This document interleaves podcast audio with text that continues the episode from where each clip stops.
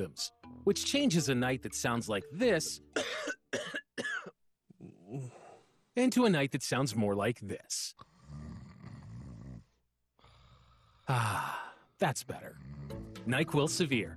The nighttime sniffling, sneezing, coughing, sore throat, stuffy head, aching, fever, best sleep with a cold, medicine. Use as directed. Liberty Mutual Insurance Company presents. And Doug. Check it out, Limu, a roadside carnival. Step right up, folks. Test your strength. Come see the fire breathing baby. Let's fan out and tell people that Liberty Mutual customizes your car insurance so you only pay for what you need. Look! An emu wearing sunglasses! Limu, you're famous. Only pay for what you need. Liberty, liberty, liberty, liberty. Hmm, the fixins for hummus? That's out of this world. Some Israeli scientists plan to grow chickpeas at the International Space Station. So next week, astronauts will bring seeds and a mini greenhouse into orbit to test hydroponic techniques for plant growth. Since there's no soil in space, a special nutrition packed gel was also developed to help the seeds take root. Scientists are trying to find a sustainable food source that can grow in zero gravity. If it works, they'll try growing plants on the moon and eventually Mars. Monica Ricks, CBS News. There's a court hearing today for a fallen Netflix star. And your junior college national champions, the Navarro College. Cheers, Jerry Harris is expected to plead guilty in Chicago in a child pornography case that alleges he solicited sex from minors at cheerleading competitions. He was indicted in 2020 on charges in Illinois, Florida, and Texas. Deborah Rodriguez, CBS News. Oil investments involve a high degree of risk and actual results may vary. With the stock market at all time highs, cash in your profits now and invest in an asset that can potentially pay for up to 20 or more years. That's the sound of a producing oil well and the sound of a smart investment. If you're an SEC accredited investor, you can take advantage of Encore Energy's projects. Call now to learn how you can potentially achieve 20 or more years of income and deduct 100% of every dollar invested against all forms of income. Call 1 800 278 7455. Invest in your future and buy oil. Oil prices are projected to rise. In fact, Goldman Sachs is projecting oil to go up to $100 a barrel. You need to own a piece of an oil field. Call 1 800 278 7455. Encore Energy Energy is a very active oil and gas operator in its core area of operations. Call now and learn how to deduct 100% of your investment and create 20 or more years of potential monthly income. Call 1 800 278 7455. You'll be calling directly to the home office of Encore Energy. That's 1 800 278 7455. 1 800 278 7455. Who Dey? Joe Burrow and the Cincinnati Bengals are going to Los Angeles to face the Rams in Super Bowl 56. This is the first time since the 1988 season that the Bengals have been in the Super Bowl. Westwood One's coverage of Super Bowl 56 is brought to you locally by Higher Choice Auto Service Center, White's Mill, and Red Brick. Tune in on February 13th at 2 p.m. on Classic Hits 970 and 97.1 FM, WATH. At Pizza Cottage, they always use the finest ingredients, treat their customers and employees like family, and always give back to the community. From pizzas to subs, wings to pasta, they have everything for your family to enjoy. You can also book their party rooms and their food truck. Pizza Cottage has a new location at 951 East State Street for dine-in, carry-out, and delivery through DoorDash. So visit them today or visit their website www.pizza-cottage.com. I'm Brandy. You may know me as a branch manager, but I'm also a volunteer and a band mom. At Park National Bank, we're more than our job titles, and you're more than an account number. You get personal attention and direct access to a caring, compassionate banker who respects and responds to your needs and goals. Find Brandy or a banker near you at parknationalbank.com. Park National Bank, where you mean more. Member FDIC, parknationalbank.com. Hi, it's Randy and Boots from the Auto Smarts Radio Network. And why should you listen to our show on this station? Well, Boots is a man of many talents and has knowledge you won't believe. Just listen. Hey, Boots, what's your favorite thing to talk about? Cars. Ric Ocasek was the lead singer of what band? The Cars. What was Gary Numan's biggest selling song? Cars. Who was the all-time leading scorer in Notre Dame basketball history? Car. That's right, Austin Carr. Anything you'd like to add? Cars, cars, cars. 57 Chevy. That's Auto Smarts. Friday afternoons at 106 on 970 WATH and 97.1 FM. Did I say 57 Chevy? Cars. Cars, cars. Taylor reports at the stock market's close. Tune in at 5:30 tonight on WATH to stay informed about your money. The stock market report is brought to you by Goldsberry Wealth Strategies, serving Athens County since 2005. The Goldsberry Wealth Strategies stock market report airs exclusively in Athens County on 970 WATH weekdays at 5:30 immediately after our local newscast. Securities offered through Raymond James Financial Services Inc., member FINRA SIPC. Investment advisory services are offered through Raymond James Financial Services Advisors Inc. Goldsberry Wealth Strategies is not a registered broker dealer and is independent of Raymond James Financial Services. From Gruser Realty and Building, it's Larry Conrath, the only Larry Conrath in real estate. Larry Conrath, he sells houses. Larry Conrath, he sells houses. Larry Conrath, he sells houses, farms, and acreage too. For the only Larry Conrath in real estate, Please call 591 3015. 591 3015. what was that number? It's 591 3015. Call the only Larry Conrath in real estate. 591 3015. In our 72nd year of serving Southeast Ohio, AM 970 and 97.1 FM. WATH Athens.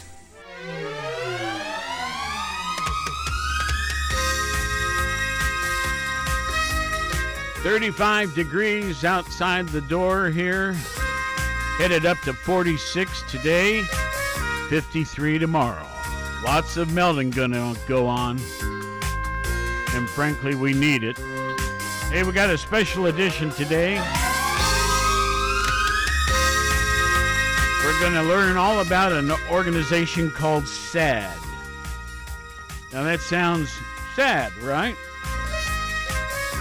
But it's really stands for Students Against Destructive Decisions. Sounds like a very worthwhile cause. And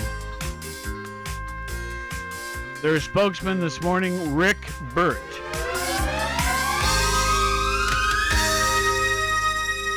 And we have Rick via telephone. Good morning, Rick. Good morning. Oh, wait a minute. My fault. I didn't have the button pushed. Good morning, Rick. Hey, good morning, Dave. There you Always go. a pleasure to be with you. There you go. Listen, um, this this show kind of came up. Um, I it snuck up on me, and this morning, all of a sudden, I realized, wait a minute, this this isn't um, a local person. This is uh, like the big dude in charge of everything, right? and uh, you're That's what they tell me. are you in New York City? Uh, uh, Washington D.C. in Washington D.C. I know that city very well. I was on the the board of the National Association of Broadcasters there, Oh yeah, yeah, yeah. the NAB. Anyway, so um, in fact, I owned a, a little farm up there on Route 29, halfway up to uh, Baltimore. Yeah, yeah, And, yeah, uh, yeah. It's a beautiful area. Yes. So tell me, Rick, what's your background?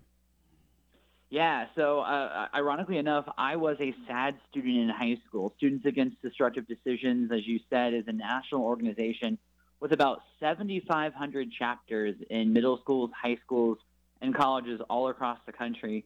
Uh, I'm a I'm a Buckeye myself. Grew up near Springfield, Ohio, Okay. and was involved and was involved in SADD as a student. And uh, went to Wittenberg University. Uh, still continue to be interested at this intersection, really between public health, public policy, and community engagement. So uh, worked for a, a couple organizations before coming back to SADD and holding several different roles within the organization. And then about three, four years ago, uh, I became the president and CEO. So now I get to uh, travel the country, more so virtually these days, but travel the country and brag about the great things we have growing on um, in our schools and communities uh, at every level of uh, the organization. Well, um, zero it down to Athens, Ohio. Do, do we Yeah. have SADD chapters here? You do within the within the state of Ohio, we have over a hundred, and within your listening area, we have about thirteen. Wow. Uh, pulled those so pulled those stats this morning. Yeah, in both middle schools, high schools, and colleges, including right there at OU. Mm-hmm. Now, the what's the history? When did it first become such a thing? Yeah, so we got to travel back about 40 plus years, back to 1981 in a suburb of Boston, Massachusetts. Uh, a local high school had tragically lost several students in separate alcohol related crashes, and the community lost trying to find some way to make sense out of these tragedies.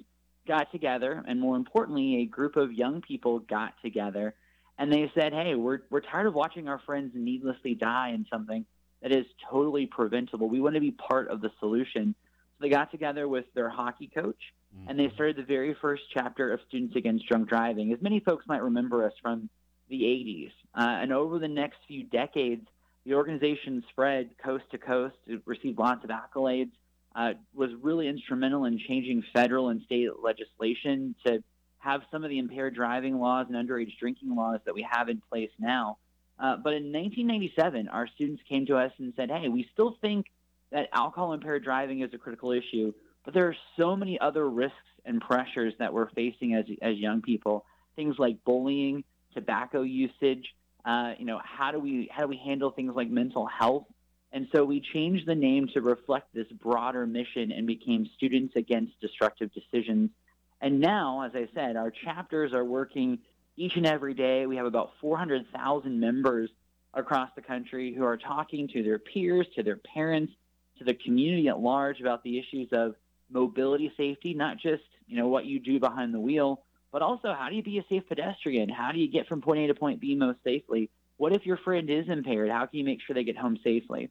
Substance use, all the things I talked about, tobacco, uh, substance use and drug usage, uh, and then also a strong focus on mental health and leadership development because certainly in light of COVID 19, all of us, I think, have taken a, a hit on our mental health. And so we're trying to help remove the stigma and make sure that communities have the resources they need to keep young people safe. So, your first year involved was what? So I first got involved in uh, 2006 Okay. uh, when I was uh, when I was in high school. Yeah, And and that's in Springfield. yeah, yeah, yeah. North Northwestern High School, go Warriors! Okay, I'm familiar with it. And Yeah, yeah. and then you you say you went to Wittenberg, right? I did Tiger up. Yep. Yeah, I um, officiated soccer games there. Yeah, oh yeah, yeah. Great field, good. I think we had a pretty good team too. trying to think of the uh, coach. He was uh, from Great Britain. Um, Uh huh. Oh shucks. Anyway, um, in fact, a lot of our Ohio coaches were from Great Britain. College Wooster, and um, Yeah. Well, Yeah, they were our arch. They were our arch rivals, so you know we tried not to pay too much attention to them, right? see, Wooster's like Mecca in my family. oh yeah, really? My grandfather was president of the college and stuff like that. And, Oh wow. and um, anyway, um, I won't hold it against you, Dave. Okay. Well, I, I get it. I get it. It's all all in fun anyway. Um, Absolutely. So, what what was your major as you went through school? Yeah, political science actually, um, which has really helped me because not only do we do a fair amount of policy work at the local, state, and national level, but you know, political science is really the sociology of uh, who gets what, when, where, and why. So those skills of of understanding um, negotiation, the skills of understanding, um, you know, community engagement, community mobilization, all of those things have come in really handy as I lead our team and our organization to again keep young people safe and help young people keep themselves and their communities safe too. Now, you know, it started in '81, but today it's nationwide. It's at Yep. high schools, it's at middle schools, it's at um, college levels. Um, could you venture a guess as to how many students are engaged in this? Shall we say nationwide? Yeah, we have- nationwide? Yeah, we have about 400,000 active members. So those are students who are in our clubs who are really doing the great work, organizing activities, helping uh, you know pass policy change at every level. Who, the ones who are hosting events virtually and in person, depending on their community.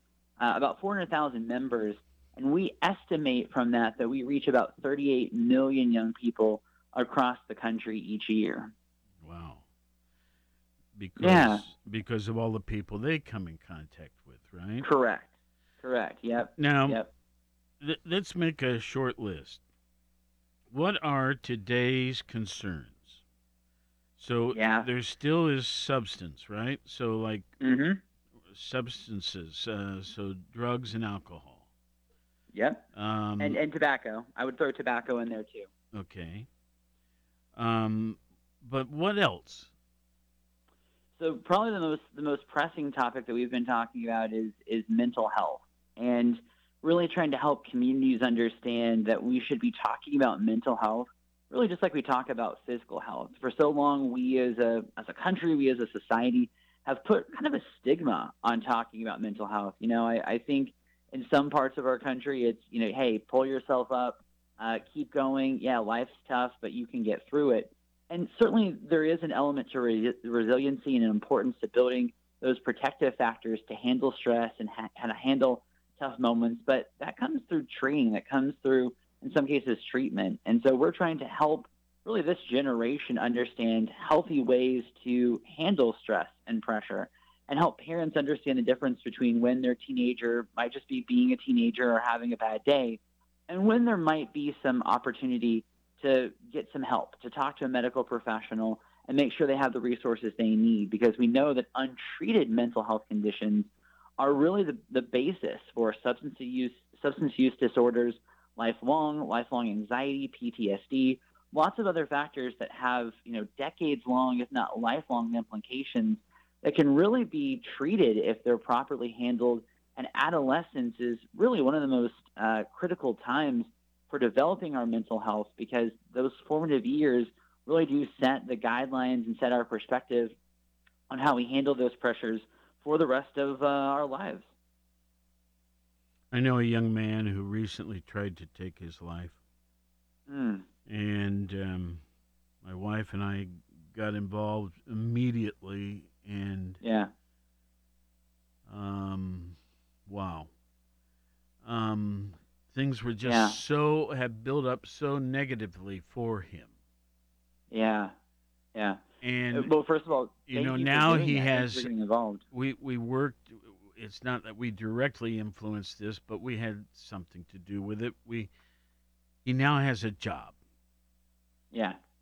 um now it's a tough job he's working 12 hours a day 7 days a week but you know he's earning money there's a Mhm. sense of pride in what he's doing he um is helping people Yeah.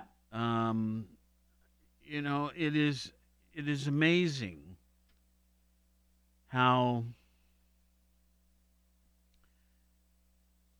just simple people like myself and my wife can help someone. Absolutely. We've had 22 people live with us. He was not Mm. one. He was not one of them, but there was. Uh, he lives in a different property of ours, but we, Mhm. we've had young people from uh, many nations and many places in the U.S. We've had a young man from um, the hood of Mhm. um, Sacramento who came Mm-hmm. here and went to school at the university. And um, he was just walking down the street, and one of our neighbors called the cops because they, I'm sorry, he was African American. He didn't look Yeah. um, like he belonged in the neighborhood. And, um, Mm. you know, think of that. Now, Yeah. he's graduated now. He's a coach of a high school team. Um, Wow. you know, to see him advance. We had another young man, also black, who now is on a state highway patrolman, not here in Ohio, but he is advanced and and is very you know, people are down on their luck sometimes, or they don't have proper direction, or they are influenced too much by their friends and their society, Mm-hmm. and they just need someone to listen and help. Yeah, I think I think you hit on some really great points there, Dave. I mean, first of all, like you said, not everyone has a supportive network or that support system in place to, to help them navigate so many of the challenges that life can throw at us. And so it, it's it's really important that we kind of watch out for each other. You know, I know we're we're in a divisive time in our history where everything is politicized, and uh, it's very easy to to look at the things that separate us and make us different. But there's so much more. I know it sounds cliche. There's so much more that unites us, and we can't we can't understate the the impact like just like you and your wife have had Mm-hmm. on people when you invest in them, you invest in their lives, and you help them find that sure footing to be able to get back on their feet uh, and soar. You know, I, I, I tell I tell families I, when I talk to professionals or uh, when I'm able to, to talk to communities, I I say, you know, no one no one wakes up one day and says now is a great time to have a mental health crisis. No one wakes up and says today is a a great day to really have a, a bad turn of luck.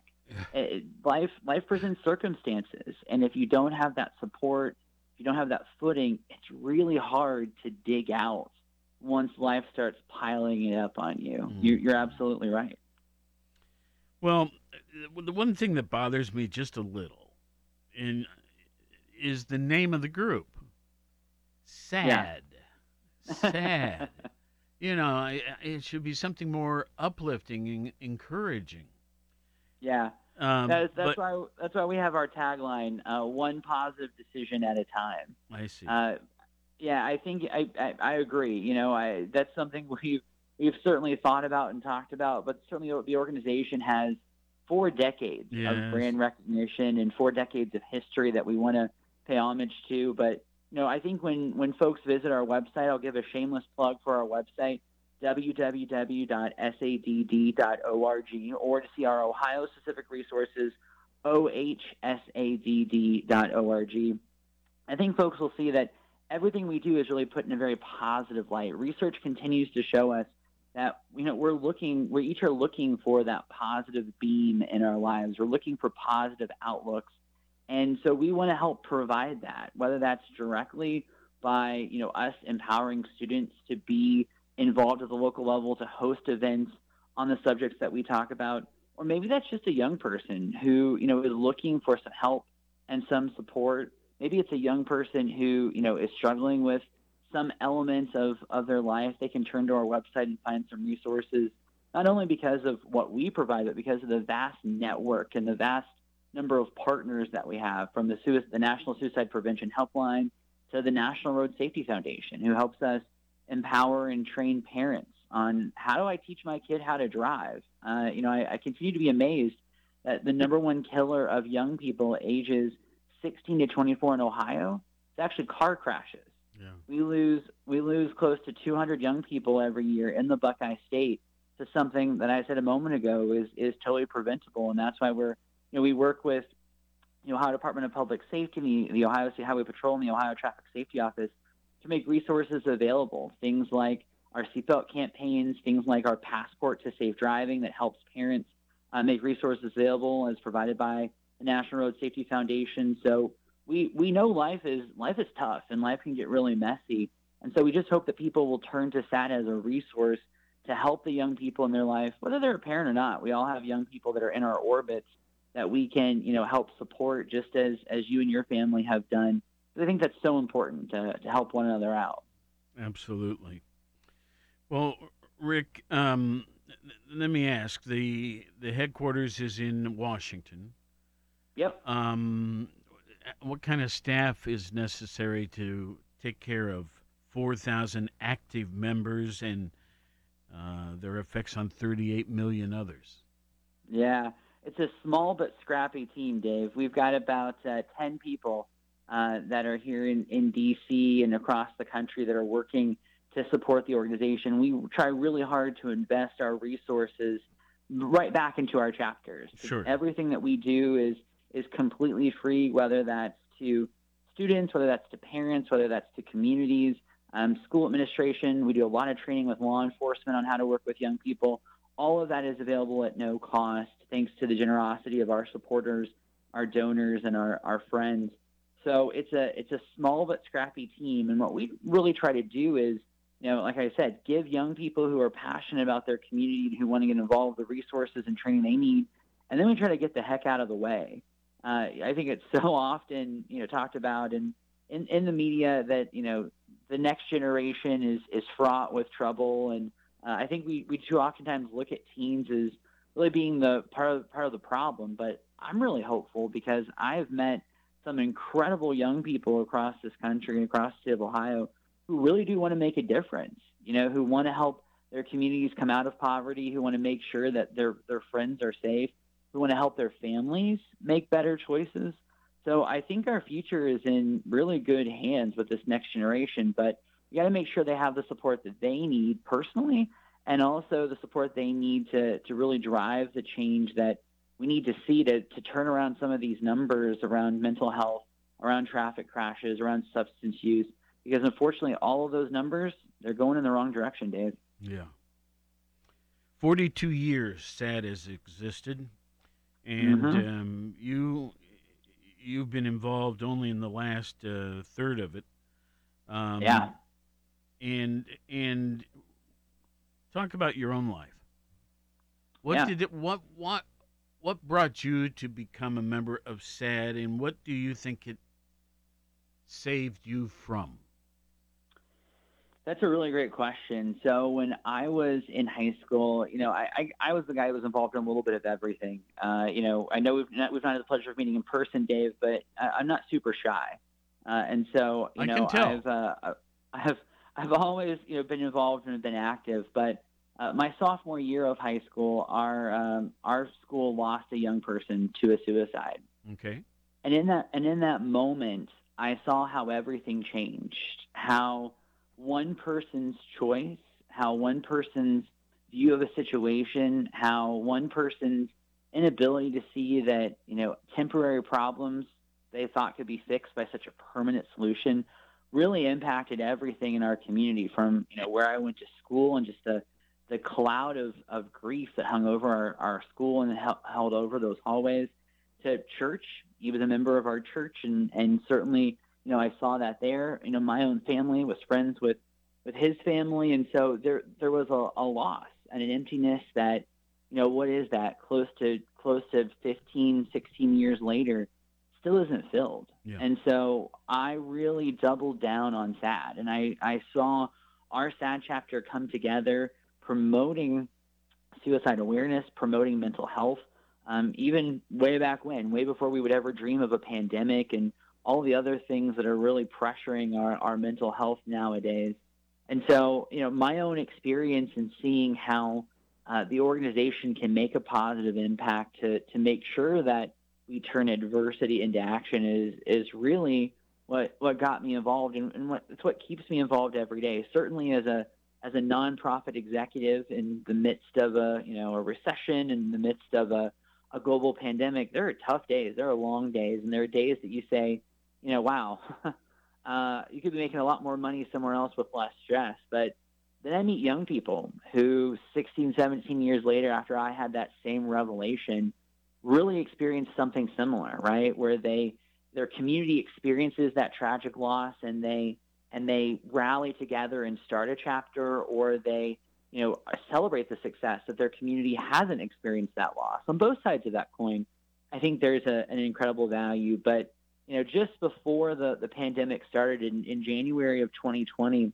one moment that forever changed me was I was in the, the Nashville airport. I had been in Tennessee doing some presentations and some work, and I was in line to, to board my flight. And uh, all of a sudden, I felt this tap on my shoulder. I turned around to see uh, a, a woman who asked me, uh, "Excuse me, are you involved with SADD?"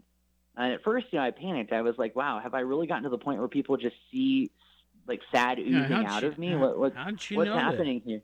Right, right. Well, then I realized I'm wearing a SADD polo. I have a SADD backpack. you know, I'm, Oh. I'm very clearly branded uh, with SADD. And I said, "Yeah, yeah, actually, I am." And she said, "I want you to know, SADD saved my life." Wow. Uh, so, so you know, I, I said, please, please tell me, tell me more. So I stepped out of line and we sat down and chatted for a few moments. And she shared that when she was in high school, she had been tremendously bullied. She had been teased and tormented for, you know, who she loved, how she acted, how she looked. Uh, and she never really felt like she fit in, oftentimes being physically assaulted and certainly being verbally chastised by, you know, people she thought were, were her friends and people she, you know, grew up with. And so after years and years of this, she said, you know, my, my life just isn't worth living. So one, one day she made a plan to end her life. And on one Friday afternoon, she, she began to, to execute that plan. And the first step was after school, clearing out her locker. And as she was emptying her locker, throwing everything away, uh, one of her friends came up to her and said, "Hey, what are you doing?" And, and, and you know, she tried to reason it away and say, Yeah. "Oh, you know, just cleaning up, whatever." Uh, she knew though that she wanted to make sure her parents never had to come back in that horrible building that really had such pain for her.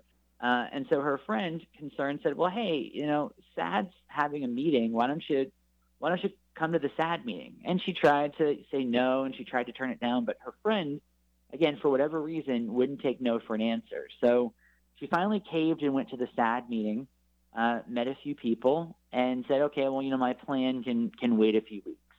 Got more involved with the organization, made some friends, uh, and put it off and put it off till finally she became the chapter president, uh, and eventually went on to to college to become a school psychologist. Yeah. Uh, and and she told me, she said, you know, the only reason why I'm doing what I am today is because SADD SADD empowered me to believe that no young person should have to feel like I feel. So you know, now she's crying, I'm crying, uh, and I think I thanked her so much for for sharing her story with me. Uh, I she she wouldn't share her name, which was completely fine, but you know, um, I knew she was she had actually been in Nashville for a, a conference of school psychologists. And so, you know, whenever I'm talking to the media, uh, I share that story not only just that because we have an incredible opportunity to network and, and share those kinds of stories of impact, but because I never know where in the world she might be uh, and how meaningful that story is that she shared with me um, to the work that we do each and every day. You know, you've shared some good stories. I know there are also some that aren't. Yeah. Um, yeah. To to grab the attention of our audience, share one or two of those so that they can understand why the Mhm. work of SADD is so critical for so many people. Yeah. Uh, and, and again, I there's something about that name that just bothers me. You know, I I really think you need to work on a campaign to slowly turn it into a more positive statement. yeah. But, uh, you but know, that's we've- just we've- me, and I'm I'm just a guy in Athens, Ohio. but um, Hey, no, I, I appreciate that, Dave. I, I, I appreciate that, and I'll and I'll speak to what we've done to uh, turn that frown upside down here in, in just a moment. But okay, you know, there are there are three really quick stories that I, I do want to share because they they remind me of the power of what we do. Uh, first of all, we've we've uh, we we're working with an organization that's now become part of our organization called Text Less, Live More. Uh, and certainly from the, the name, you can you can surmise that it's a distracted driving campaign to encourage students to, to text less. But it's started in memory of a young woman named Merritt Levitan, who tragically was hit and killed uh, while doing a cross country bike tour uh, a few weeks after she graduated high school. And her life was taken because of one driver's really selfish act to drive distracted, and driver didn't see a, a long line of, of cyclists going across rural Georgia. Uh, swerve hit her, and tragically she lost her life. But what I really applaud about Merritt's family is that they've taken that adversity of losing her and they've turned it into an action. They've turned it into a, a time of not only encouraging people to, to text less, but to also disconnect from the, the technology that we're really tethered to. I- You know, I, I would ask our, our listeners today, uh, I bet every single one of them can, can right off the top of their head tell you where their cell phone is or, you know, tell you what their, where their laptop might be or their iPad, whatever technology it is. We are totally connected well, that's true. by technology, and that's and that's a great thing, particularly you know after the pandemic that we're uh, still recovering from. But you know, there's also a, a, thing called digital dependency, which we've really seen spike as well, where teens, especially, but adults too, we're addicted to our phones, and there's something called FOMO, the fear of missing out, where we literally there's there's science to support that we our our brain releases endorphins or bursts of energy when we get that notification, when the phone rings, when there's a you know a, a, a, DM or a, a direct message that comes in on a social media platform, we when we get those likes, all of those things are releasing endorphins, and they're literally rewiring the teen brain to crave more of that, just like you would with with an addiction. So you know, I, I mentioned that tragic story of, of Merritt Levitan because that family will never be the same. And I literally was talking with her father this morning and that that community, that that family will always see that empty chair and miss what could have been. And there's nothing that we can do from an awareness campaign to bring that back. Only work to to honor her her life and to honor their loss. We're trying to get people to understand the importance of texting less and also living more. I'll share I'll share one other um, that that comes to us from from New England, from Connecticut. There was an incredible athlete, a young woman who uh, was, I mean, she was all state in almost everything, right? In soccer and in basketball and track. Mm-hmm. A phenomenal student who was involved in National Honor Society. She was involved in SADD. She was involved in everything. Uh, was in the top of her class. I mean, a, a poster of what you'd want uh, you know, a teen to be today. Sure. sure. Uh, in one of in one of her games, she tore her ACL, uh, had to go in for surgery, and uh, after surgery to help with the pain, her doctor prescribed her an opioid medication. And unfortunately, as we've heard all throughout Ohio and throughout you know the the, Appalachian communities and beyond, uh, over the next few weeks and months, she would become addicted to that opioid, and everything that you would stereotypically hear came true. Uh, her social mood changed. She suffered as an athlete, was you know eventually removed from the team because of her substance use disorder. And one afternoon, she tragically overdosed. And there's another life that is lost to something that's so preventable. So we talk a lot about when we say substance use, it's not just you know the the the, the mythical drug dealer who's trying to get your kid to, to use drugs. It's also within your medicine cabinet it's what the doctor might prescribe. And it's so important that parents and communities understand that even the best of intentions and again trying to follow a, a pharmacist's directive can have deadly consequences if you're not aware of, of what's of what that substance is and the addictive properties of that substance. Uh, we encourage people to, you know, if, they go through surgery, to to say, hey, you know, uh, I, I don't want an opioid. My fiance, she just had foot surgery we had the same conversation with her surgeon. Hey, we, we don't need an opioid. There are pain medications. I'm not a doctor, but there are pain medications that, that can supplement that just as well. And so, you know, we want to make sure that, that parents know that, particularly, you know, folks who, teens who might be going through surgery and, and have similar situations, everything can turn on a dime uh, when, when something happens. I'll share, I'll share one last story. Uh, there's there was a young man who uh, just started his freshman year of college. Uh, remarkable, remarkable young man who had a bright future in, in business school. Uh, one night he went to a, he went to a party. Uh, he had uh, he had some stress. Was looking for a way to unwind. Really didn't have a you know a history of, of, of any sort of substance use, but his friend said, "Hey, this take this pill. It'll make you feel better." What he didn't know was the pill that he thought was uh, an antidepressant, uh, you know, a, a, a, something to help him feel calm, was actually laced with fentanyl. And unfortunately, within a matter of, of just a short while, uh, he was dead on the floor of this college party because uh, fentanyl had claimed his life. Dave, we're at a point in our country where we have lost the, a record number, over 100,000 people, to overdoses across the U.S.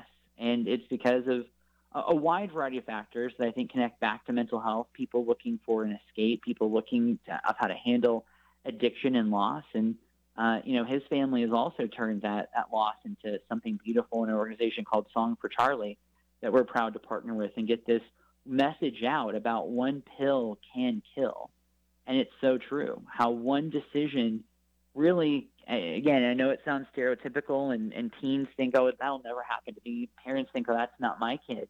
But if we're not having these conversations about the real life consequences, the permanent consequences of so many decisions, whether that's to, to drive impaired, whether that's to, you know, to take that pill that you don't know where it came from for mm-hmm. sure, right. or whether to drive distracted, there are lifelong consequences. And unfortunately, far too many sad stories that um, that we work with every day. I don't know how old you are, but I'm 72. Mm-hmm.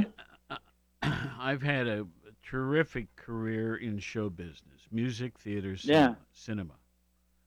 Yeah. Um, but I got into broadcasting because my dad was one of the great pioneers of this industry. Mm. And um, but I've always okay, so I've had I've been drunk twice in my life, both times underage in Berea, Kentucky.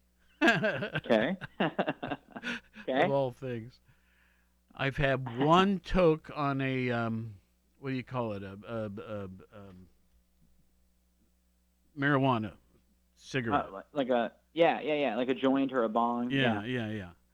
And uh, that was in a party um, in um, um, Waikiki. Um, Okay. And that that didn't do anything for me. But I've always been kind of proud of myself for being really talented at at scenic design, lighting, sound, that sort of thing um, and done some great shows. And and I was even a drummer with the Supremes. So I mean, what? Mm-hmm. Okay. Um, I am so thrilled with being me Yeah, that these other things don't help. yeah. they um, take away from that. Now, that's a unique situation because most people haven't had the kind of experiences I have had or am still Mhm. having. But Yeah, yeah. it's, um, I just love helping people. And, Absolutely. And um, I wish, I wish if there's someone in our audience here that's that's struggling, Yeah. If they can let us know, we'll get them in the hands of people that can help. A hundred percent. And that could be SADD. It the the student I'm sorry, Students Against Destructive Decisions. I again I don't like the name SADD. But Right. uh, it could be your organization. We have many local things that serve all sorts of good purposes. Yeah. Um, there's many other national organizations. Who are some of your favorites? Let's let's try that nationally. So, SADD. Yeah. Obviously, you're proud of what they do. Yep. What else are some organizations you really hold in high regard? Absolutely. Uh, one of our closest and, and longest allies uh, and allyships is with the National Road Safety Foundation, NRSF. Uh, they have an incredible assortment of resources, materials, uh, outreach elements to help teens, uh, parents, uh, but also older drivers. You know, as we age, that's that's something we don't talk about enough either. Is how do we age and, and make sure that we're safe behind the wheel? Of So course. NRS, NRSF has been an incredible partner to us as well. Equitable Financial, and you may say, well, why why is why is SADD working with a, a financial company? One of the things we found when we surveyed our alumni is that the number one stressor that they were facing that, that they felt was really deteriorating their mental health was their was their financial standing and the fact that so oftentimes we don't talk about financial literacy, how to plan for the future, how to handle college debt, how to ha- how to make a budget and stick to it, all those things and more. So we've partnered with Equitable and have provided some great resources, not only around uh, you know financial health, but also the connection between financial health and mental health, and how to have those two things go hand in hand. So they've been a great partner and supporter of what we do. Uh, lots of federal and state agencies are already already talked about our relationship with the Ohio Department of Public Safety and nationally the, the, the Department of Transportation and the work that we're able to do with them and how we can leverage federal resources to support um, the great work that our, our students are doing. But you know, Dave, one of my other journeys in life is that I, I spent uh, six years on our local school board uh, over in Clark County, uh, and was a school board member for, for six years. I, I joke that's where I got my my gray hair. Uh, but but from my time on the board, I, I think you really nailed it. Some of the best partners we've had are local partners.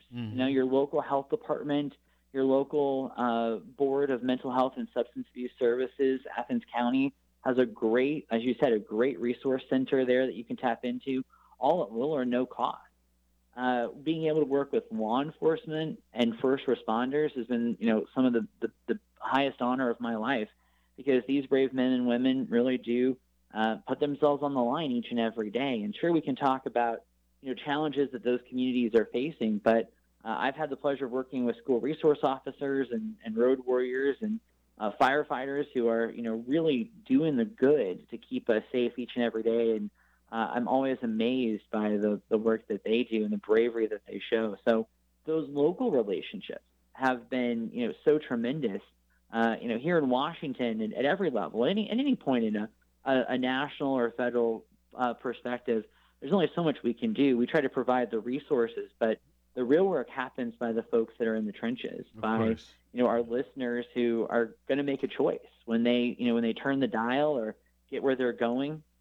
They're going to make a choice of how they process the information that you and I have shared today, and I, I really do hope that people will take advantage of those local resources. excuse me, of our our national resources of the things that are happening across the Buckeye State, because you know while I'm mindful that, that in this short while that you and I are spending talking, you know, 32 people across our country have died in car crashes. Yes. Uh, an, another 30 uh, today are going to probably overdose on some form of, of medication. You know, for the first time, uh, every hour, uh, a young person is going to use tobacco or, or alcohol for the first time, which obviously has lifelong consequences. So there, I'm, I never forget, Dave, that there's an urgency to what we're talking about here. That, you know, there really is a, a clock that ticks and ticks and ticks that uh, we have to watch because, again, as those seconds pass and the sand falls through the hourglass, uh, people are making choices, and unfortunately, they're not all choices that they can live with.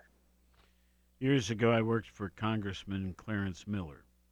Yeah, yeah. And, um, you know, he was always concerned about uh, aiding before it becomes a problem. Yep. And- Prevention. And, um, you can't prevent problems, but you can prevent them from getting out of control once Yeah. they're once they're recognized. Anyway, Absolutely. um, okay, so you knew you were going to be on an Athens radio station this morning. Yeah. Let's let's. Uh, I, I'm I'm hoping you have a little bit of local information. So, like, I'm sure Ohio University has a chapter. Yeah. Um, um, tell us what other like our high schools and middle schools that have chapters in our region. Yeah, so the best way to access that information is actually on our website. You can contact our state coordinator. Unfortunately, we don't get that information out over the media just to help protect, Okay. uh, you know, pri- privacy and things like that. But you can find out more on our website. We have a great state coordinator for the Buckeye State, Carol Lucio. Her information is is on our website, so we're we're happy to you know provide that information. But yeah, you you know, we we can talk a little bit more about college stuff because those those members are over 18. Uh, and yeah, OU has some great resources. They've planned a lot of things around uh, responsible consumption of alcohol. We know that, uh, unfortunately, some colleges, especially OU, may have a reputation for, for party scenes and whatnot. So we, we try to talk in real terms about, you know, what can students do to keep one another safe, not just keeping yourself safe, but the idea of, you know, right now we call it a squad. That's some of the lingo that's been tossed around social media. Um, you know, what does it mean to be a squad? What does it mean to, to protect your friends? What is this accountability that you can have to each other? There's uh, several resources we've developed for this college audience, um, and one of them is, you know, what we call our, our contract for life, which is where you can make a pact with your friends to to make sure that when you go to a party together, you're, you know, watching out for each other. Mhm. You're making sure you're watching each other's drinks, um, because we know so oftentimes that things can happen to your drink where other things can be placed into it. So how do you make sure your drink is safe? How do you make sure that you're, uh, you know, keeping track of what you're consuming? In the moment, you may not always remember how many drinks you've had, how many shots you've taken, et cetera, et cetera. So how do you make sure that you're you're consuming responsibly and keeping each other safe? And of course, you make a plan before you drink, uh, so you know if someone's going to be the designated driver. Everyone make sure that that person does not drink. Uh, and if if you're going to go out, there's lots of other options. Um, certainly, you know, there's ride shares that you can uh, use. Never be afraid to call on-campus resources that are available to help you. So there's there's no there's really no excuse for impaired driving in, in my book. And we also talk about it even being an impaired pedestrian. Uh, obviously, it's not too far of a, a stumble from downtown Athens to campus, but when students are impaired, lots of bad things can happen, and lots of things can jeopardize their health and safety. So even in those moments where you're not planning to drive, making sure that you have a plan on how you're going to get home safely and, and someone looking out for you is is really really important and an important message that uh, that we're getting out to uh, college students of all ages. So whether it is a young person, yep, a parent, a neighbor, a friend, whatever, the Mm-hmm. website you want them to visit is what? www yeah www.sadd.org or they can also visit ohsadd.org. Either one of those uh, pages are going to connect back to our resources. And one thing we haven't talked about, Dave, is is our what we call our parents and adult ally corner of our website.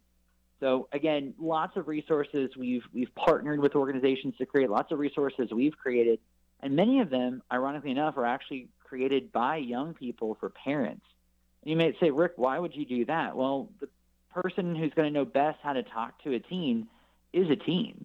So we've got great conversation starters and resources on, you know, how do I talk to my teen about opioids? How do I talk to my teen about being responsible when they're in a social setting? What does it mean to, to engage in a conversation about digital dependency and, and creating some healthy parameters? What what should our family plan be on health and safety? And uh, you know, the contract for life that I alluded to, it doesn't just include a, a social group or a friend group. There's also a version for teens and parents where together you can make an agreement that, you know, if a teen is ever in a situation where they feel unsafe, they're with an impaired driver, someone that they believe is jeopardizing their health and safety, they can make a call. Um, there can be a, a safe word. There can be, you know, some sort of mechanism in place, and we've got ideas to to share. Maybe it's you hang, you call twice and hang up, and then send a text, or you know, there's lots of different ways to communicate that uh, that that safety uh, message, and so you make a plan as a family, so that if there ever is that situation, God forbid, there's a way to get that young person out and make sure that they're home safe and sound. So I really encourage parents and, and adult allies, and by that we mean coaches, uh, clergy members, other members of the community who are interacting regularly regularly with young people to visit our resources. Think about how they could be helpful to you in really navigating the very difficult journey of of of uh, working through adolescence because we know there is no you know there's no game plan, there's no playbook. So we hope that some of our resources will will help them navigate these uh, these tough years. For those who are uh, into podcasts, we are on every major platform under SADD Nation uh, as a as a resource to listen to our podcast. We have some great content there for teens and parents alike. We also have uh, a strong social media following. So whether you're on Facebook, Instagram, Twitter, Snapchat, or TikTok, uh, or I should say LinkedIn too, uh, we have resources for each and every audience. Obviously, that's more specific to who's on that channel. We know that Facebook is trending maybe a little bit more on the, the parent and grandparent side. Uh, Instagram, Snapchat, and TikTok, yeah, we're really trying to reach our young people on those channels. That's where they are today. So utilizing social media is absolutely a key part of what we do. We have giveaways, contests, scholarships uh, for our parents who are looking for ways to pay for college. Don't hesitate to check out our scholarships and contest section. We just closed uh, a contest with the National Road Safety Foundation where we're giving away thousands of dollars to local chapters to support uh, a new message around drug impaired driving, uh, uh, specifically marijuana impaired driving. So lots of great resources to, to get the word out and to keep everyone safe by giving everyone the knowledge they need to be part of the solution. We have about three minutes remaining. Uh, folks, uh, our guest this morning has been Rick Birt. Rick is president of Students Against Destructive Decisions, also known as SADD. And um, their headquarters in Washington, D.C., and that's where he's calling from. This organization was founded in 1981, so what, 42 years now? Um, Yeah. w- What is the biggest thing you wish to accomplish that you haven't been able to? Oh wow, Dave, we could do a whole segment on that. Yeah. Um, you know, But we're, um, do- we- in a minute and a half. Yeah, so I would say number one, um, you know, continue to provide more resources on mental health, and and I know I've I've I've beat that I've beat that message home today, but um, that's really the underlying connection point for so many of the other things we've talked about substance use, reckless driving, whatever it might be. So much of it ties back to mental health. And so providing more resources, finding more finding more monies, quite frankly, to you know help our organization be able to have more reach. We have a, an incredible rating by all the charity watchdog organizations because we do invest so much of of what we get back into the mission. If anyone's looking for a, a tax deductible way to support incredible young people, um, you can head to our website and, and make a gift. So securing new funds and partnerships, absolutely a, a part of, of what we do. Uh, and continue to and continue to make the organization sustainable. You know, the, the thing I'm always reminded of is that in a high school setting or a college setting or even in a middle school, uh, we rotate through our members on a regular basis. Those students graduate, they grow up, and so how do we continue to, to keep them involved as they advance into adulthood and make them successful members of the community? But how do we also reach a new generation that's always changing, always facing new issues? Uh, that's a constant. That's a constant struggle for us. But um, we listen to young people, and we are truly a youth-led organization. So, as I said earlier, Dave, the future is bright, and I think we're in good hands with the generation that's coming up in the ranks. As you make it back to Ohio, would you uh, try to swing by sometime? Oh my gosh, I'd love that. I love that. I love. I always love my time in Athens. I had several friends who went to OU, so I spent some time with them. So I will. I will make you a promise. The next time I'm. Uh, I'm. I'm down that way, I will swing by. Thank you. Have a great day, and listen, uh, we really appreciate what you're doing. Uh, thanks so much for having me, Dave. Really appreciate the opportunity and your time. I look forward to, to speaking with you and your listeners soon. Fair enough. Take care, Rick. Bye bye. Thank you. All right, Scott. Not bad, huh? And um, we have uh, what five ticks of the clock. Yep. Time to go. So Time to go. So take care out there, folks. Yes. Uh, let's In our encourage the 72nd year of serving Southeast Ohio, AM 970 and 97.1 FM. WATH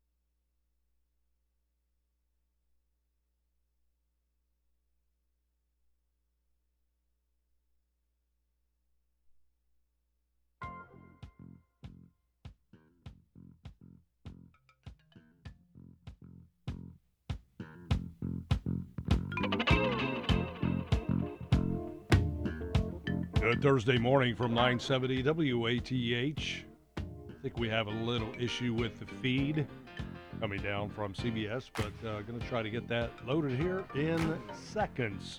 Stay tuned.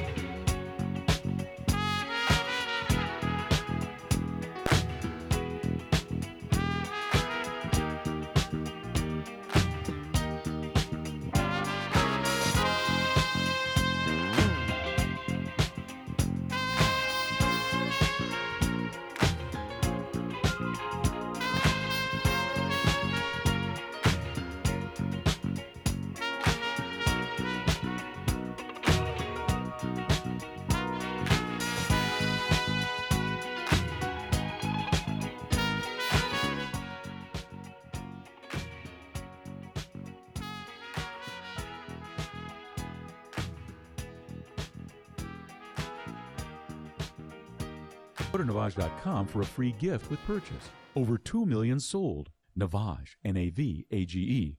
Clean nose, healthy life. Super Bowl ticket prices may be inching lower with the big game just three days away. To see the Rams and Bengals in person, we knew would be expensive. Stafford throws, looking for Kupp. With inflation and the game in LA, ticket prices for the Super Bowl started at record highs. Now, the resale company TickPick says prices have fallen up to $1,000 as the game draws closer. And there are still plenty of unsold tickets, which could drive prices even lower. The most expensive seats for the game are still going at around $5,000 each. Parking, that's still pricey too, with rates running at about the cost of a ticket. Steve Kathan, CBS News. In the UK, I, Charles, Prince of Wales. The 73 year old heir to the British throne has canceled his public plans to self isolate after testing positive for COVID again. Yesterday, Prince Charles attended a reception with the country's finance and health ministers. Deborah Rodriguez, CBS News.